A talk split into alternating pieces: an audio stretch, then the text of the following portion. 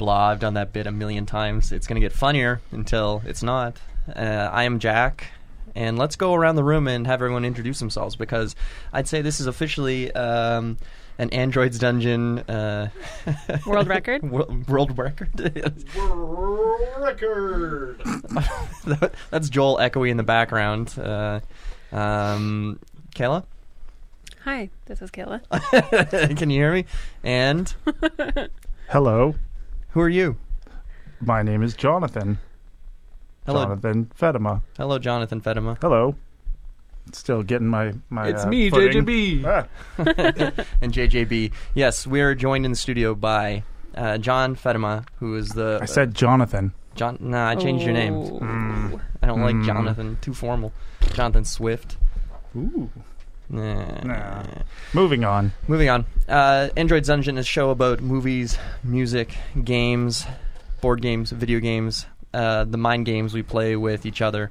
Um, we like to start off every episode by asking, John, Yes, what have you been playing recently? uh, I've been playing a fair bit of Scythe actually. Scythe. Now Which- we've never talked about this game before No? on the What? show. What's it? No. uh, Brand new? it's, it's uh, what's it about? Um, well, Scythe is sort of it's um, I guess it'd be sort of it's like Settlers of Catan, Okay. like turned up to eleven okay. with a whole bunch of fancy drawings, and it's it's very much about the uh, the look and feel of it. It's sort of a post-apocalyptic Europe. Um, and there's a lot of different moving components going on, lots of different options. So it's a heavy strategy game where you have a whole bunch of choices that you can make, and every player can do whatever they want. Mhm. And it's sort of a race to accumulate the most points to end the game and hopefully win the game. But even that's not a guarantee. So Yeah. yeah, it's it's it's been a it's been a fun one. I've wanted to play it for a bunch, uh, sorry, for a while, and have had the time in the last couple weeks to actually get a few games in. Because last year I played it once or twice, but it would always be with large spans of time in between, so Yeah. you forget how to play because it's a fairly complex game. Well, that's how I feel kind of like when we play Concordia with uh, with Joel is that I, I go so long in between playing it that I forget when I finish I start thinking about all the strategies and things I would have done and by the time Mm. I get to play it again it's like oh I don't remember how to do any of this stuff. That's my plan. it's it's a very sneaky way of uh, keeping that Concordia win ratio quite Mhm. high. Um, do you own a copy of Scythe? I do not, uh, but uh, the the fine gentleman that I am currently housing with part of the time own a copy, and he's he's actually a huge fan of it. So Yeah. we played two games of it last night, even. What you Yep. played two? All right, so give us the details on that because uh, anyone who, the person who listens to the show, uh, Hmm. probably is aware that we talk about Scythe fairly often, and uh, we do get a lot of games of it. And I think the reason it comes up so often is because, as far as games go, it's fairly accessible. It's very pretty. Mhm. It's a type of game you can put down on a board, and people will come over and ask what that is. If Mhm. they, and even if they don't want to play it, they just want to see what it is because it's very attractive. Um, mechanically, it's it's pretty good, um, but because we've talked about it so much, I'm more interested in the stories coming out of it because when you play it so many times, it's like the the sort of the adventures or the meta game that develops. So, Mm. did you play two player, three player? Uh, it was two player both times. Yeah. And uh, they the my opponent Chris. Uh, he we did a random draw and he randomly got Rusviet twice, uh, so he ultimately won. But I had I had a few interesting epiphanies during that game. Okay. Regardless, All right. So before you get any further, Rusviet is one of the factions in Scythe, and the main thing with Rus- Rusviet, I, and I don't think it's fair playing two player with Rusviet. It's just the double action is it can't be. It's too difficult to kind of lock down, but whatever. Um, but their thing is they can do in Scythe normally have to bounce back and forth between the areas of the board. You can never do the same thing twice. Whereas with Rusviet, Twice in a row. Twice in a row, excuse Yeah. me. Whereas with Rusviet, you can just keep, leave your pawn on the same spot and just do it over and over again. And so they're basically designed to rush to the factory, as fish- eh, which is a spot in the center of the board where you get you get to expand your board and you get to do Mhm. even better stuff, even quicker and usually better. So, uh, but what factions were you?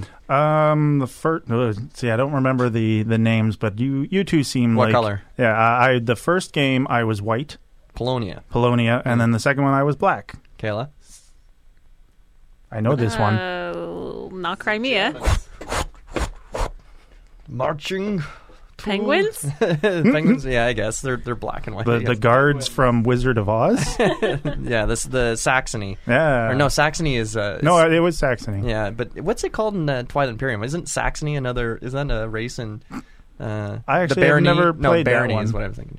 Anyway, so you got the Germans are a really tough one because you have to be super Mhm. aggressive. Yeah, well, I, I realized that partway through the game, and it, it changed uh, the way that I was playing, and I, I- I think I did fairly well. But in the end of that game, it just it came down to uh, Chris, my opponent, getting farther up the popularity track and just cleaning up in the end game points. If you factored that part out, it was actually a fairly close game. But then just scoring at the end, he just basically lapped me. That's interesting that you got smoked on the popularity track. Is it didn't that happen to you last time, or did you do really? It was the opposite because we we all played together on mm-hmm. Saturday, and I think were you on the were you the only one who was I was the I was tier? the most popular, Yeah. like the entire game. That was just my goal was to be popular. and so it the same thing happened both games with Chris. Was that Goal in game and in life. All right, so you've played it probably let's say do you think half a dozen times? Yeah. Or- Yeah. How do you feel about Scythe overall? If you had to rank it, and I, you don't need to give it like Mhm. something out of ten, but let, let's give it just your general feelings because you've played a lot of games. Where would you put Mhm. Scythe into the mix of everything? It's like personally, I'd say it's it's up in my top five. Yeah. Uh, it's definitely a a fantastic game for game lovers. There's a lot there's a lot you can really get into and a lot you can really enjoy there, and there's a lot of replayability. Mm-hmm. Uh, where a lot of sort of the, the more classic, lighter strategy games like your Tickets to Ride or your Settlers of Catan, I find they, they start to feel a little stale after half a dozen or so playings. Whereas Scythe can be fresh, I, so far, indefinitely, as far as I've ever been able to tell. There's the neat mix of it because the game is, for all intents and purposes, it's pretty mm, pretty pre-programmed Mhm. except for the opening board or the boards you get. So the factions, if you shuffle it around, and then you have the production boards, which is the, the spot underneath. You can decide to pick them if you want, but I think it's more fun to play it randomly Mhm. because it creates this. Uh, although I think it, it does kind of create slight imbalances because what they describe in the game is imbalanced uh, factions and production boards, whereas the game you're trying to get money. That's your ultimate goal, just like in life. The more money, the better. And popularity is pretty helpful too. and popularity helps you get money at the end of the game, just like in life. just like in life. So the the issue is that everyone's has starts off in an area that has a certain amount of let's say resources that you have access to easily, which means you don't have to cross any rivers or do anything wacky to get them. Just like in life. Just like in life, you don't have to swim too many Now, places. Yeah. um, the metaphor is getting stretched. no, let's keep stretching it. Let's right, let's yeah. let's Yeah. let's snap this. baby. Continue, yeah. Um, but sometimes there are player boards where your most uh, beneficial action, which is possibly a thing that you can do the, the cheapest and uh, most profitably, you don't have access to, which means you have to jump through a bunch of hoops to kind of get through it. And when we played on Saturday, I know my board was like that. I think Joel's board was like that, and Mhm. I'm not sure if Kayla's board was like that. Was it? I don't remember. Yeah. Well, she came out on top, or she came out all right in the end, so I don't think it was is quite too bad. yeah. But that's that game. Well, Jack walked away with that one. Just uh, Jack Run. I wouldn't say walked away. Actually, it was still it's it's all generally speaking pretty close. Like we, when you're talking about just a popularity bracket being the difference between, because I think everyone was just if they had It, been, it's a huge difference. That's what I found in the game I played last night. Mm. Was Chris in the in the last turn before I decided to end it?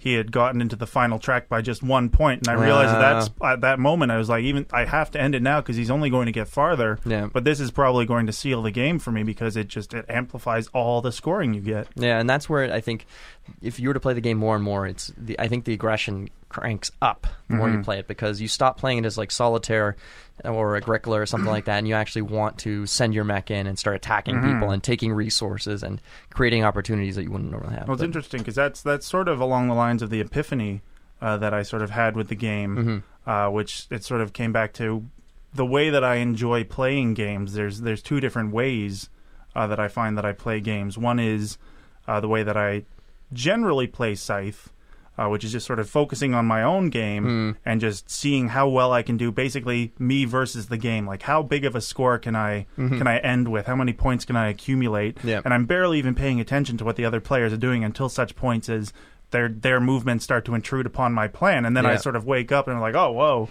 things are going on. But I find that uh, with those games, even if I lose, I'm still pretty happy because it was just me versus the game in reality. Uh. But then I'll also play that game sometimes where it is it's very much. Uh, I focus on my own game half the time, but then I'm also focusing very heavily on what everyone else is doing because in order to win, you have to be well aware of what everyone else is doing and basically keep them from achieving their goals. Right, and that's where it comes into the fact of like how proactive you're going to be, and it's it.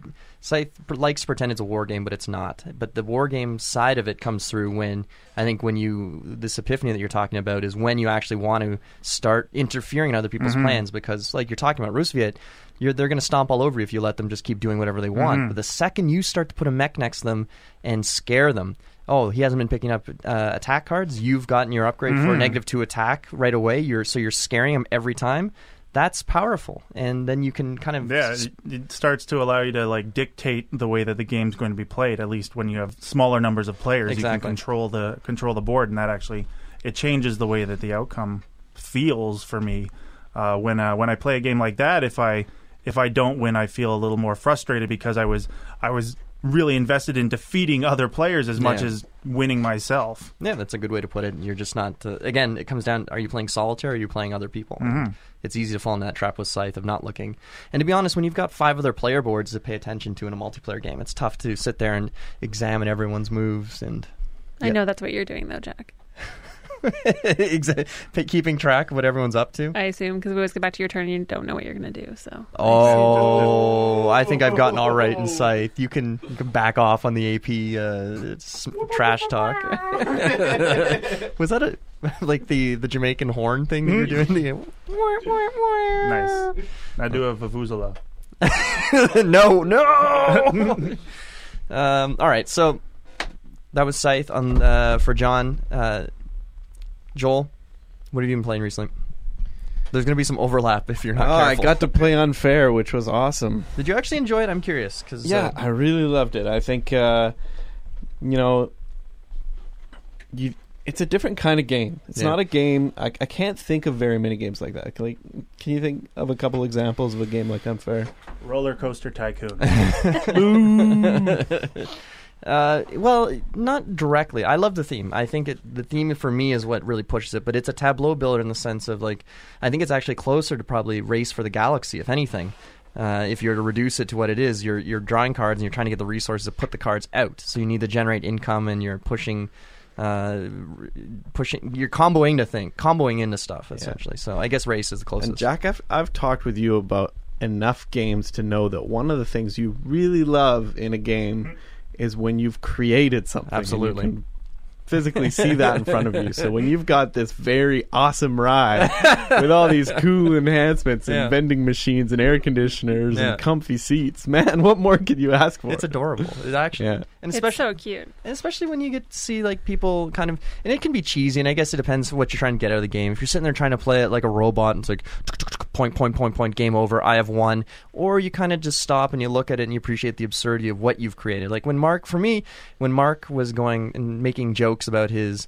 Uh, gangster robot casino with its uh, swimming pool and things. To me, that it made me smile because that's the sort of stuff that kind of gets lost in these super dry euros. That uh, occasionally you just you you disconnect from it. It's just a, like mechanical pieces moving. Yeah, what was the name of your special ride? Mine was the Robopocalypse like 2059 or something. And which I love that every time you got to use its power, you would you have to I'm announce using it. the Robopocalypse. Well, what's John, the did you play in that game? No, I unfortunately I had to go off uh, to to work at the board game at board- that time. that that'll come up in a bit. Yeah, we'll put a pin in that. We're going to talk about John's day. Keep listening. Um, but so, but I'm glad you liked Unfair because I was worried it, it did drag. That's the worst thing. Is this is the first time we had done it with five players, and I described it earlier as playing quickly. And with two players, I find it does go fairly quickly, especially when you have know what you're doing. But with five, oh my god, it just like I, was it two hours? Did it feel like two hours? It was about two hours. But you Oh, know what? When you're new, you have a lot to think about. yeah. And so while everybody else is taking their turn, I'm sitting there, and I still hadn't decided by the time my turn came up Yeah. about what to play. And I think now that I've played around, maybe I'd play differently, but still, it was re- just really fun to get into that experience and create something, like you Mhm. said. So I would give Unfair just as good a rating. Would you give it an 8 out of 10? No, I wouldn't put an eight out of ten. I'd give it a, like a seven, seven out of ten. I'd give it like uh, three vomit bags out of five. Do they give you vomit bags at the fair, or is this just an I airplane? feel like thing? vomit bags would be something where you want a lower score. oh, no, because you're having so much fun, you're throwing up. That's, that's okay, what they're not full vomit bags. The rides are that good. Yeah, yeah. Um, Puking with enjoyment and excitement. I think I could see that. I don't. Do people still vomit at theme parks? I, I'd like to. Out of excitement? yeah. So if there's any person who has ever worked at uh, Wonderland or some sort of carnival, could you please talk to me? Give us a shout at Well, the Android now that's very. Those are two very different things. Wonderland and a carnival. Carnivals, I think, have Maybe a lot of vomit, just Just like in around general. Whereas Wonderland's a bit, a bit cleaner, a bit, you know, more refined. We're gonna have some angry carnies. Uh, like, Why are you talking about my vomit like that? the vomitorium. dis- Carney community boycotts Android's dungeon. I I played the carny the other day. It's okay. well, actually, let's let's shill this. Only Um, we can say Carney. yeah, they're our people. Kayla, can you play or shill the uh, Instagram and uh, and the Twitter account for us? Because you actually, it, I'm going to admit it. Kayla runs the Instagram account because I'm too incompetent to figure out how Instagram really works. I was wondering why there are so many photos of cats. Well, I'd put Okay, those there too if yeah, I could. Jack but- would put those up there anyways. uh, yeah, so you should check out the Instagram account. It is Androids Dungeon. Androids? Androids Dungeon CFRU. Uh, uh, we, I'm pretty sure the Twitter account is the same. I actually don't run the Twitter it's account. That's why it's inferior. Oh, well, I don't disagree with that actually. AD Radio CFRU. Yes. Uh, I think is what the Twitter account is. So if you want to harass us via uh, social media, that's fine. I, it's just nice to know you're out there. Uh, the Instagram. To our lone listener. Our listener. The Mom? Instagram is out. great though because we post photos of games that we've played. There Yeah. might be an upcoming photo of Scythe from the weekend. Uh, there are photos of the cats, which is always a big one, and we also post stuff to our stories. Like when we opened Gloomhaven, we Oh, posted yeah, that was to nice, the yeah. stories. So there's some like live things too that you could check out. All right, good. Pretty great. Well, thank you, Kayla. You're welcome. Uh, so unfair, Scythe, Kayla. What have you been playing recently? Uh, well, I played both of those because I was with all of you this weekend. Hooray! Uh, but I also Moving on. but I also played a game that uh, these guys didn't play, Mm-hmm. which uh, its name is Sanssouci. I don't even know how you pronounce. I don't supposed to pronounce it. It's the, basically it's um, S A N S O C C I. It's, it was basically the the palace of Frederick the Great in uh, I think it was Prussia or uh, Austria-Hungary. I don't know. Yeah. Well, you're dealing with uh, his gardens, Mhm. I guess, and it's kind of a neat little tile laying game, but it's not really tiling in that you're building necessarily. It's not like Carcassonne where you're building Yeah, a feature. You're kind of trying to build paths through the, garden. The way I was describing it for to nobles? someone was it was like um, I I thought of it as like um, a very Euro-y Karuba in the sense of your you've got a bunch Ooh, of a tile placement game. oh yes Joel's favorite. but this is not. This is kind of the It's- kind of tile game that Joel probably would not hate. It's not Carcassonne. You're not building features. It's not No. quite so. It's not as difficult. The tiling is, is secondary to the Yeah. main mechanic, which is you're you're trying to impress the the nobles that are crossing. You basically imagine you have a grid, and you have different colors and different sort of areas of a garden. And what you're trying to do is you're trying to put tiles which are on a main board onto the uh, your board, and each of your pieces have little pathways. And uh, whenever you put them there, you have the option to move a noble, and as long as the noble can move uh, and through a path and end in the same column you started in, you get points based on how far he goes down, and he can never go back. So you're trying to maximize because you could rush him right to the bottom and just take your six points, or you do three, four, five, six, and make a bunch more points as you go down. But you got to keep in mind that you've only got basically 18 moves for the entire game to do so. And in order to get these tiles, you've got a deck of cards, and you always have two in your hands. And you pick one of them, and it'll have different colors associated with different sides of these tiles you can take. So it's not like you can just grab whatever tile you want. You're limited based on what the cards are telling you. So you're trying to anticipate which ones are coming up, but at the same time, kind of twisting the game in your favor. Because if you pick a tile that you've already legally placed, you can turn into a wild tile, and then you can put it wherever you want with a couple of restrictions. And it's it's very easy to sort of I think we break the game in a sense of it's it's not difficult to put the tiles down. It's a difficult time to sort of set it up properly where you're maximizing your points. So it's that's why I was thinking of it like a consequence-free Karuba, and that there's no you can screw up very.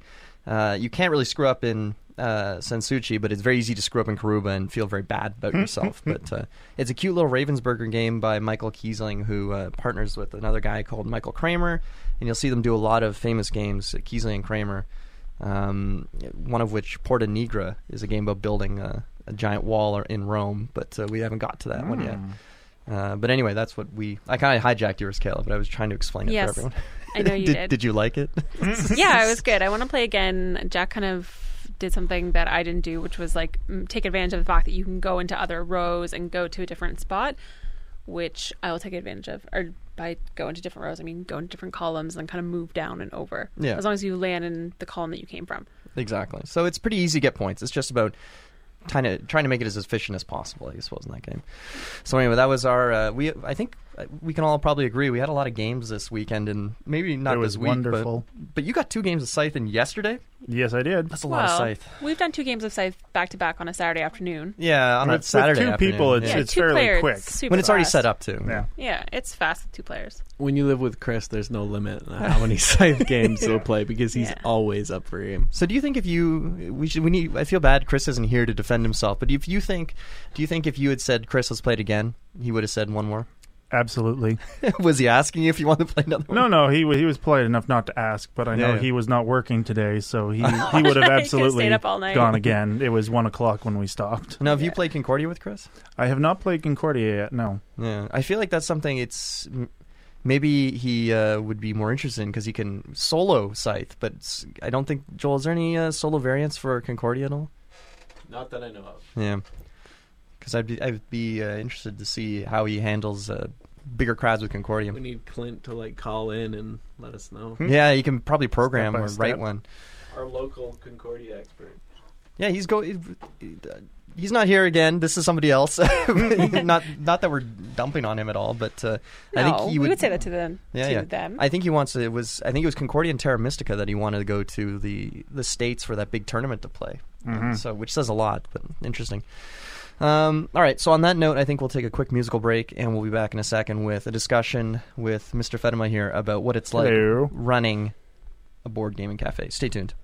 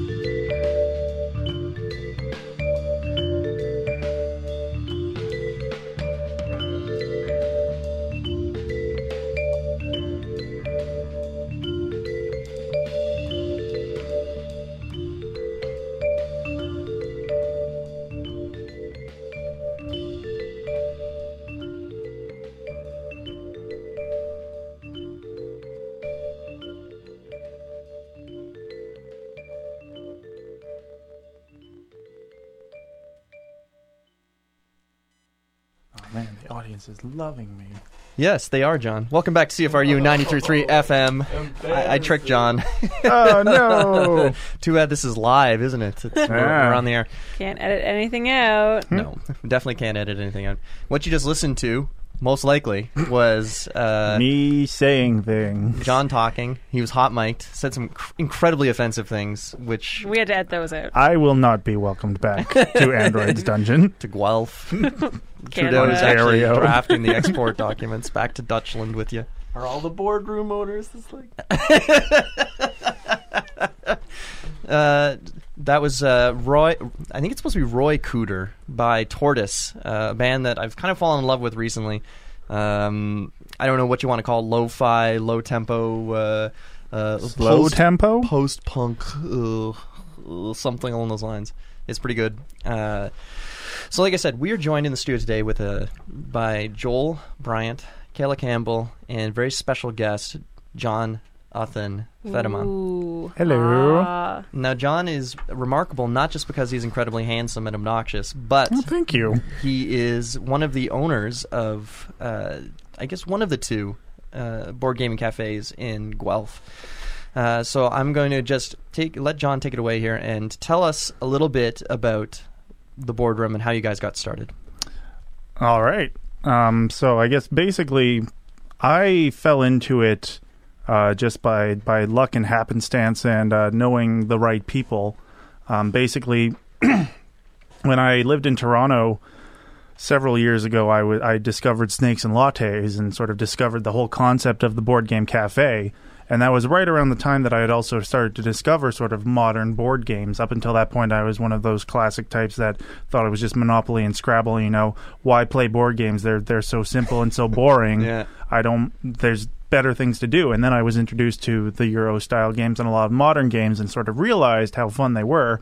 And then when I found Snakes and Lattes, I sort of realized, oh, I could just open a cafe, and this would be my job is just games.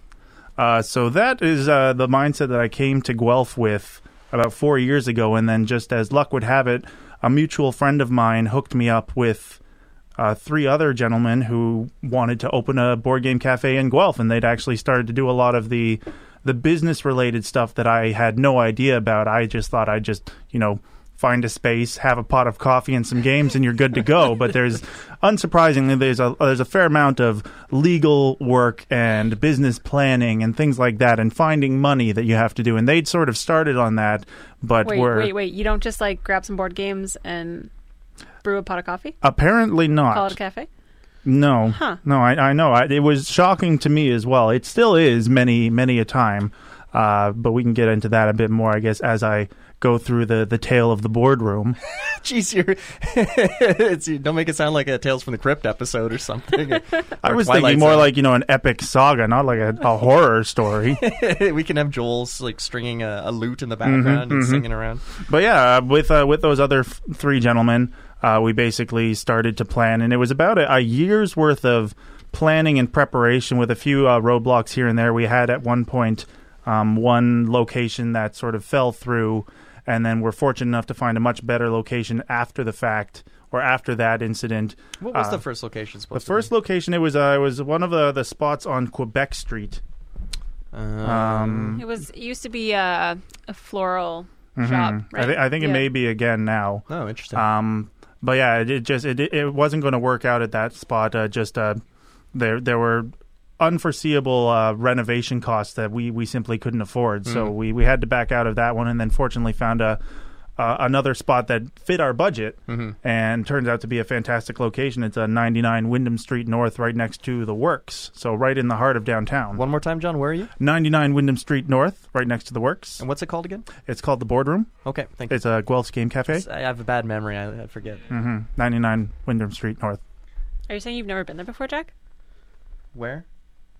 The Boardroom, Guelph's Game Cafe, 99 99 Wyndham Wyndham Street Street. North. I miss the E-bar times. Can you tell us how you got that hooked up? Yeah. So that all right. w- That's a good. hmm So we, we're, I feel like we're, we might be skipping some steps here, but Well, I mean, the the three of you know a fair bit of the backstory just from knowing me Yeah. for the last several years. Yeah, so then we're all good because we have one listener and they probably Yeah, and We know they're from the UK.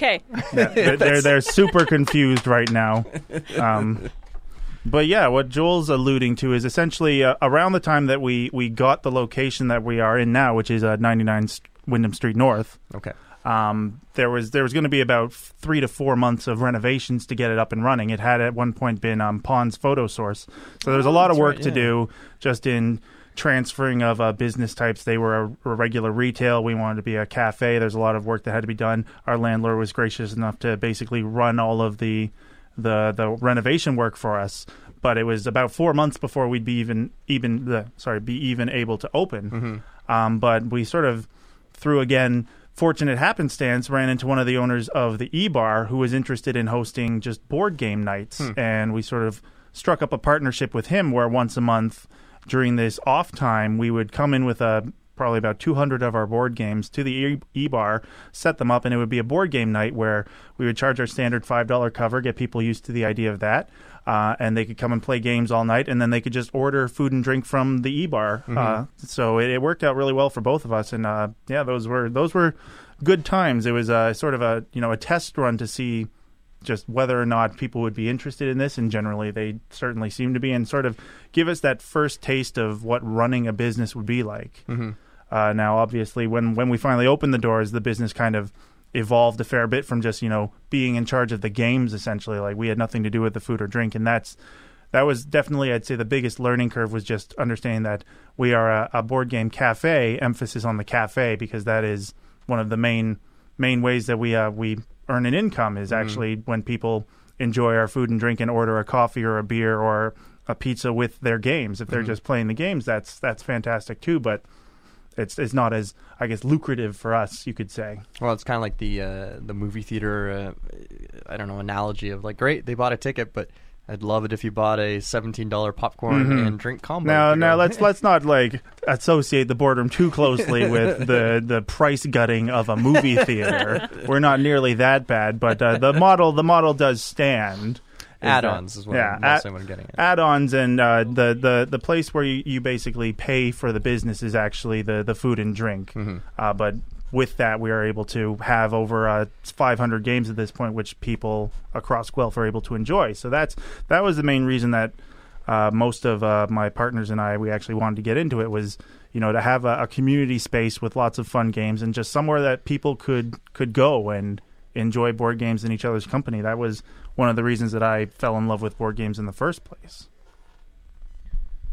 What do we um, what do we like the most about game cafes? I think for me, it's definitely. I'll go first. Uh, it's, it's, It's for the me, it's handsome owners. definitely, That's what I love about. it. um, just being able to try out a game before buying it.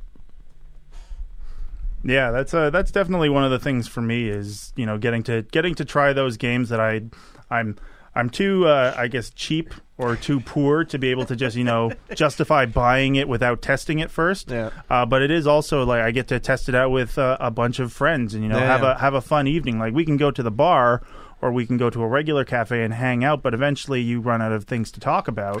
Whereas- Especially if you see those people all the time. all the time. Whereas a board game does a fantastic job of breaking up the monotony of conversation. Uh, some board games. It's true. It's true. It depends on uh, the group and what you're looking to get out of the the experience. Uh, is um, what is it? Cards Against still one of your top games? It uh, it came out. I just actually did the tallies. One of the things that I one of my personal favorite parts of working and owning the boardroom is I like to tally as best as I can the games that are being played throughout the year. And I just finished my tallies for 2017. a whole year's worth. A whole year. A whole Oh. year's worth. Okay, here we go. Now this is some meat and potatoes info right here. Top ten.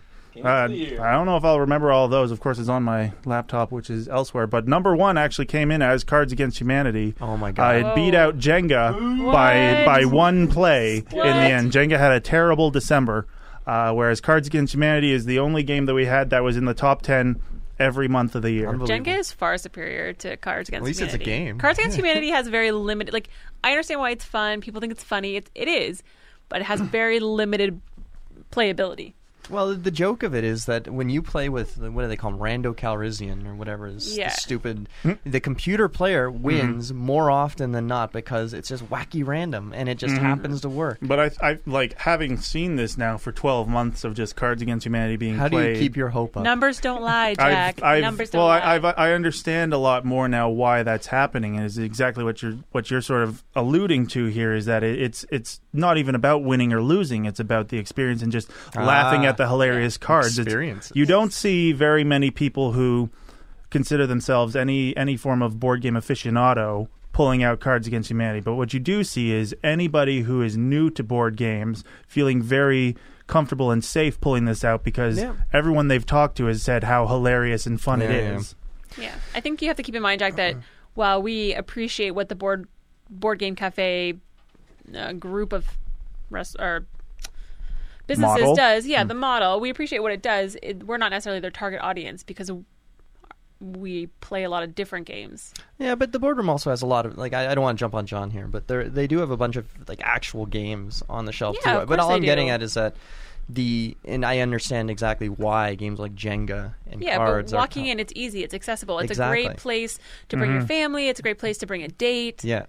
Nobody wants to go in there and like. I, I feel so sorry. I, there's supposed to be warning on certain games. I think at the boardroom to not play them with other people. Like, are you going on a date? Maybe don't play Agricola with your Yeah. date if you ever want to see them again. Or It throws me back to when I went to that place in Saskatoon and they had uh, you're always uh, bringing up food chain Saskatoon. magnate. Enough of it. yeah, they had food chain magnate just kind of thrown on a Oh pile because people pick it up, think it looks really inviting on the cover. Then you realize it's a three-hour game. You got to put it away. Three-hour uh, game. John, give us a, a rundown. What else is on this top ten list? So we've got cards. We got Jenga.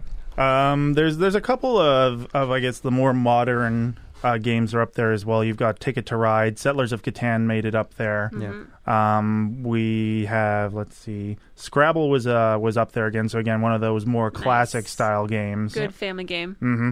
Mm-hmm. It's yeah, it's definitely one of those uh, approachable ones where anyone Mhm. feels comfortable knowing it, unless you're dyslexic, uh, which I apologize if you are for Dyslexic. pushing pushing Scrabble upon you. uh, yeah, I'm gonna have to give it a, a bit more thought because now you've put me on the spot. I can't think of any other ones. That's all right. That's I- uh, yeah. we get the gist here. But the main okay. thing is that when you're when you're giving me that list, it's like what we've all kind of been dancing around and maybe addressing directly or indirectly is that when most people are, are coming into the boardroom and they're playing games that they either know or are very simple, and that's not this is not an elitist opinion to say that there's nothing wrong with that. Um, it's just to me like I think this was Kayla's getting at. If I walk into a board game cafe, I want to look at something that's more interesting. And if that, but it changes on your audience, right? Like if Mhm. you Yeah. walk in there with six people, are you going to try to pick up? I don't know. Like, are you going to just randomly start playing Twilight Imperium? No, Probably I- not. Doubtful. But you want to probably play like Yeah. a quick card game, or maybe even something. Um, most people going into the cafe are probably looking for something that's fun, interactive, and light. Like they've come in to have a good time. Mhm. They're not trying to. walk away feeling sad about not feeding their family. Yeah, What do you guys think about a game cafe as a place for a first date? I actually think it's great.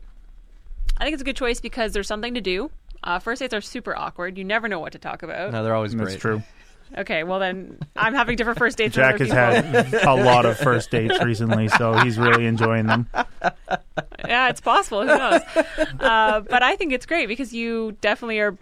You have something to do. There's like this focus point. That's And you not really just find like a out about the other person too. It's not yeah. just Like, how competitive are you? I need to weed this out right now. It- if it you don't take this seriously, you're gone. It does seem to sort of it's filling a, a void now, or not necessarily a void, but like the cliche of dinner and a movie is kind of fallen out of favor with a lot of people now, and board game cafes are sort of springing up as like the new thing to do that's Mm-hmm. light and simple and not a lot of heavy commitment to it. I think it's a great spot. it's I, I agree and when you think about what you do in a movie and joel and i've had this conversation a couple of times is that like seeing a movie with another person that's that's nice all right like Hmm. it, it's fine but when you when you reduce it to what it is you both sat there in silence staring at a screen for about two hours and then you walked out and you, you talk Mhm. about it after whereas with you're playing a board game period or at a cafe at least you're like you supposedly are going to be having a conversation with the other person There's a bit more interaction throughout the event rather than everything condensed to the end. yeah But it's odd because I, I still have only ever gone to a movie theater once by myself. It's just it's unnerving. I don't mind me. it actually. I, I, I don't like it. I feel like a critic when I go in because I feel it's Mm. just like I'm focused entirely on movie. It's not like I'm leaning over like, "Hey, Kayla, did you see that?" or looking at Joel like, "Can you believe this crap?" And just like it's fun. So I have a question for you, John. Is that acceptable? yeah. Sorry, go John. ahead. So Just take this mic back. sorry. Get back. Get back in your corner. I'm gonna let you finish, John. But but first I'm gonna go. So John, um, I know that the boardroom follows Android's Dungeon uh, on Instagram. which yes, we love. do. I hear yeah. something bad I, coming. I, Yeah, no, which is awesome. We love it. Uh, I you're- actually uh, run the Instagram account, so you and I are like business Yeah, Instagram we buddies. Are. We're Wait a basically yes, second. we're pros. uh, so. It, uh, the boardroom often likes our photos, which we appreciate the support. However, recently I noticed that we are one of our recent posts was for the game Broom Service, Mm-hmm. and then I saw this week in one of the boardroom's Instagram story or post that you also got the game Broom Service. Did you get Oh, that because yeah. we posted it? Are you stealing our game? Not stealing. Are you taking our reviews into consideration when you're getting games for the boardroom? This is, this is a bit of a, a loaded question because I'm not really sure how to respond. I mean, what would you what would you like my answer to be? Because we can go Yes. with that. Because the answer is yes. You're yes, yeah, then that us. that's exactly what what's going on. also, if we printed some stickers with uh, some Recommended. cop- copyright infringing Simpsons artwork to slap onto your uh, games with Android Dungeon recommends written in like the lowest quality font from MS Oh, Paint, would that be excellent? So we can actually start uh, marketing. I don't know. oh baby, taking this to the mainstream. monetizing Jack. Monetize- monetizing our brand. Android's Dungeon brand. Which reminds me, we are le- dedicated listener. We are working on getting something to listen to this at a time which isn't exactly when it's aired. Uh, You're whether saying 1 p.m. on a Thursday afternoon 1 is p.m. not on Thursday optimal afternoon, time. which Wait, is it's Some not- of us have r- meetings. which It's is not right 1 now. p.m. right now on Thursday. It is. Don't a, worry it's about a it, John. quarter to two on uh, Thursday afternoon right now. I imagine. Oh. Um, so pay attention because we will be letting you know about the opportunities to uh, listen to us through alternative means. But right now, it is not there yet. But you will know as soon It'll as we be know. on our Instagram and on our Twitter. yeah, it'll be all I over mean, the place there. their Instagram and Twitter. So quick, quick little interruption there. Just to I show- have one last question for John, and I'm not even going to stick around to hear the answer. I'm just going to so ask the question, and. I'm going to walk out. So I want listen us to all the to door, kind of folks. close our eyes and gaze into our invisible crystal balls, and I want you to tell me what do you see as far as the future of board game cafes go. I want to know is answer, it good is going to stay as the standard, you know, you pay your five bucks formula that every board game cafe has now, or do you see something else coming up? Suppose I should let Joel walk away like he like he said he was going to. 'Cause he- listening for the answer. is, it, is his coat in here? yes, is he he left without going his to the jacket. bathroom. He's back. He's He back. came back to get his coat. don't, don't give the answer yet. You have to wait till he leaves Uh, He has to wait Okay, till there the you go. to till he listens to the show again. to hear the, To uh, hear the answer. oh, that's how you're bolstering your numbers. Joel just Yeah. listens to his By own forcing show. people on the show to listen to the show. Oh. Like numbers, because I'm sure you get those things. Yeah, numbers. Um, that's an interesting question. I'd say that uh, I could see it sort of staying the same uh, currently.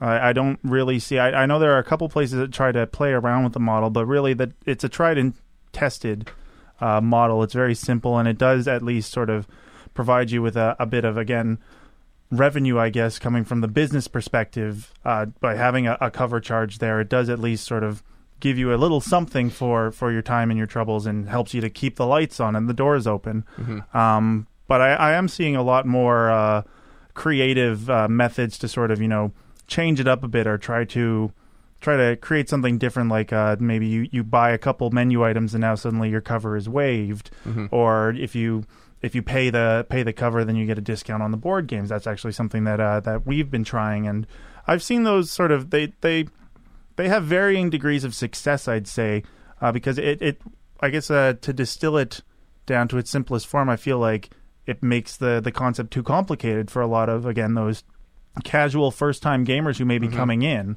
the idea of okay you pay a cover and now you can stay and play games that's very simple very approachable something everyone can get behind Mhm. uh, but then when you start to add in all these additional rules I'd say that the board game aficionados they actually they they really enjoy that because it sort of it turns it into more of a game like where you're Yeah. finding okay how can I game the system how can I Yeah. win at going to the board game cafe Uh-huh. where again you got to look at the vast majority of your market's probably going to be the casual gamers who aren't going to understand that complexity. My question was going to be earlier, kind of relating to this, and I feel like we've been talking a lot about the casual audience because those are the people that you're really kind of catering to, in a sense. Not catering, but they're the the majority of butts and Mhm. seats. Mhm. Um, you've got this 500 game collection. Is that what it is? At the board? Uh, we're we're pushing 600. Our goal is uh, we we add are in they all uh, fitting on the shelf, or do you? yeah to- yeah they're all sitting on the shelf as of as of right now. Our shelves are getting quite full, yeah. Um, but we have not had to do any sort of purging. Uh-huh. That's um, good. But yeah, our goal. Let us know if you do. Yeah. Mm-hmm. Do the sale. We did a sale, Jack. I didn't see you Those there. were new games. Oh, you don't want new games. You want old games. Where the Wow. pieces are missing? Come on, Jack. Wow, they've been well loved. I like, like the these. classic games or just like battered games. I like something that someone spilled 20 beers on. I can spill a Gross. beer on it if you'll buy no, it. we had Joel spill beer on our Istanbul. No, it was wine. He spilled. wi- No, it was Oh, beer. No, It was beer. It was on- beer on Istanbul, and he spilled wine on uh, Clash of Cultures, I think.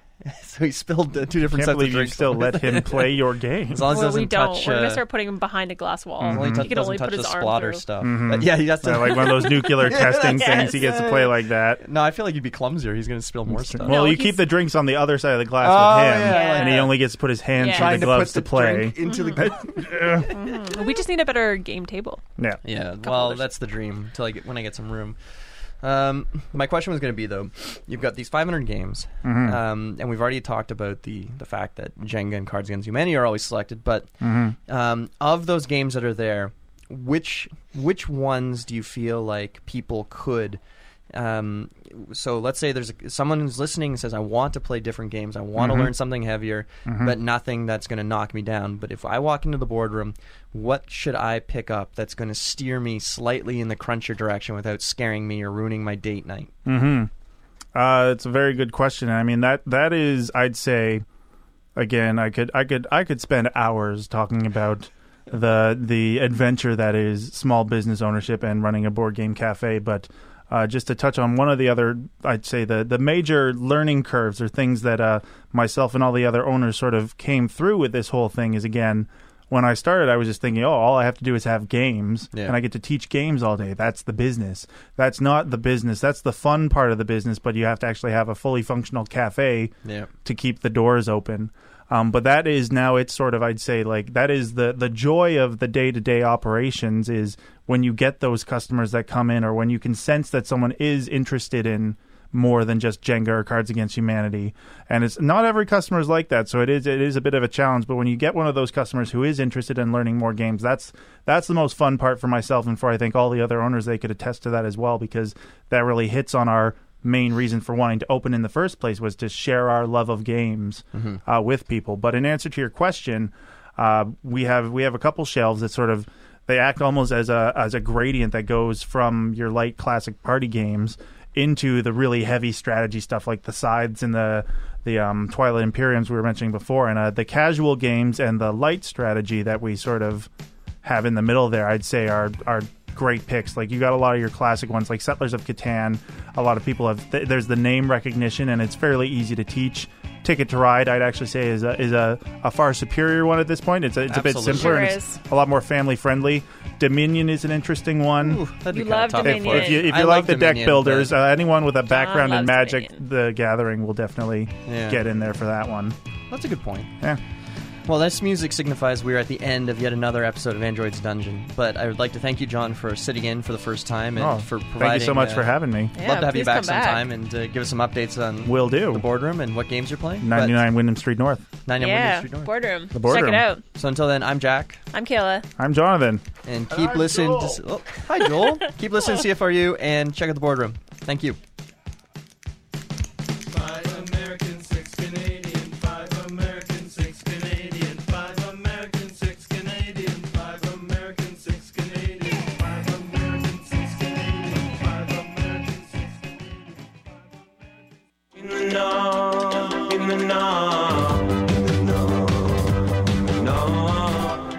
Hi, this is Joel Gibb from the Hidden Cameras, and you're listening to CFRU 93.3 FM. In the know, in the know, in the know, in the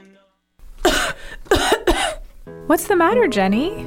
I don't have time for anything to be the matter. I've got three papers due next week and can't find the time to sleep, let alone to sit in the ER for three hours. Why don't you just head to the Midtown Urgent Care Clinic at the Chancellor's Way Medical Arts Center?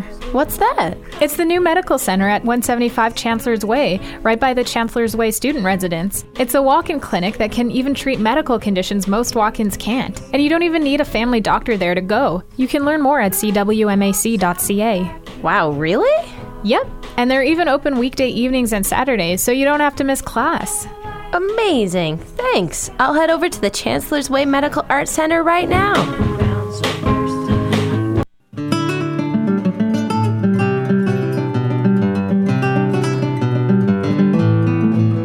Close to Home.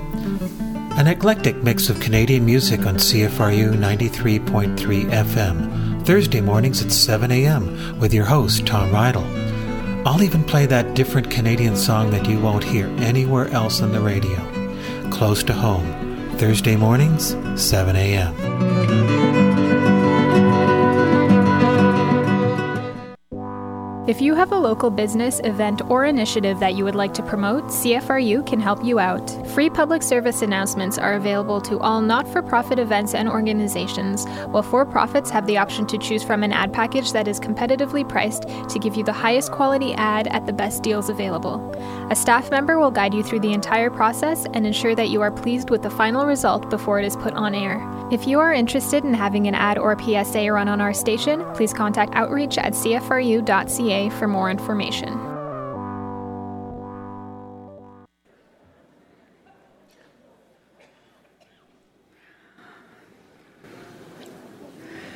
Good evening.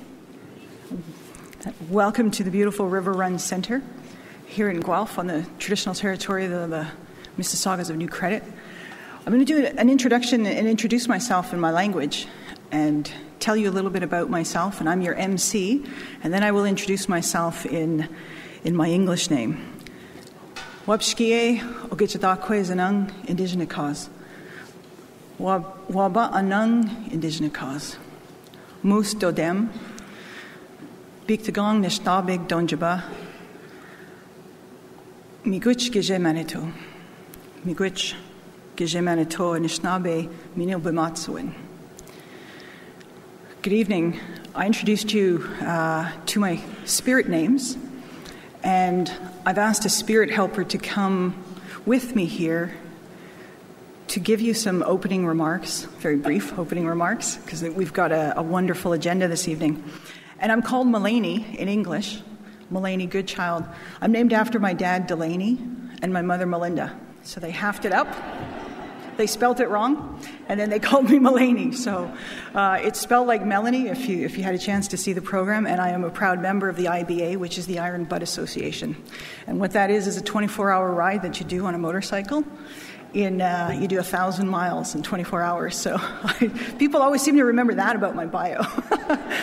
uh, so if you haven't read it, go ahead and read it. And uh, in fact, I was in a, a, fellowship program, a prestigious fellowship program I, I was in last year called the International Women's Forum. It's sponsored by Harvard Business School and INSEAD. And when I was selected, I was one of 35 women from around the world that was selected to participate in that program last year. And the, the selection committee came over to me uh, in Boston when we were there, and, and one of them said, Where's the biker? And that's, who, that's how she remembered me. So, uh, in addition to being a proud uh, IBA member, I'm also Anishinaabe. Uh, the traditional territory that we talk about here, Mississaugas of New Credit, is Anishinaabe as well. Mississaugas and the Haudenosaunee, the Neutrals, Inuit, uh, and, and I know that uh, others are going to speak to that tonight. And for me, it was an honor to Hello, everyone. Um, I, am just temporarily cutting this off um, because it began early. Uh, we are currently hearing a rebroadcast of the Guelph lecture on being Canadian from last year, from 2017. And um, this is in anticipation of this year's Guelph lecture on being Canadian, which is uh, taking place in the very near future. Um, people are encouraged, uh, will be encouraged to uh, attend this year's Guelph lecture on being Canadian at the River Run Center, being presented by a variety of local organizations. Uh, it's taking place. Um, I'm just looking um, online at this point. Taking place Friday, January 19th uh, of the year 2018 at 7 p.m. Uh, now, uh, we're going to uh, rebroadcast what we just started to hear in a few moments' time. Uh, again, the reason why we cut that off is because it accidentally began a little bit earlier than it was supposed to begin. Uh, we apologize for that. Um, here are a few brief promotional breaks, and then at the hour, we'll return to what we were just hearing.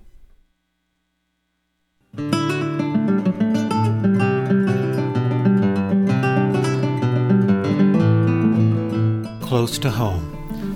An eclectic mix of Canadian music on CFRU 93.3 FM, Thursday mornings at 7 a.m. with your host, Tom Rydell. I'll even play that different Canadian song that you won't hear anywhere else on the radio. Close to home, Thursday mornings, 7 a.m.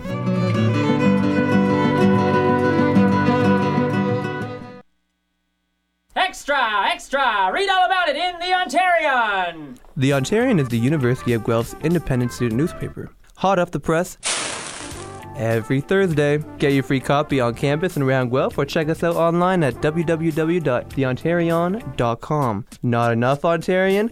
Let's get social! Follow us on Instagram, Facebook, and Twitter at The Ontarian. Get on top of Guelph with The Ontarian. Your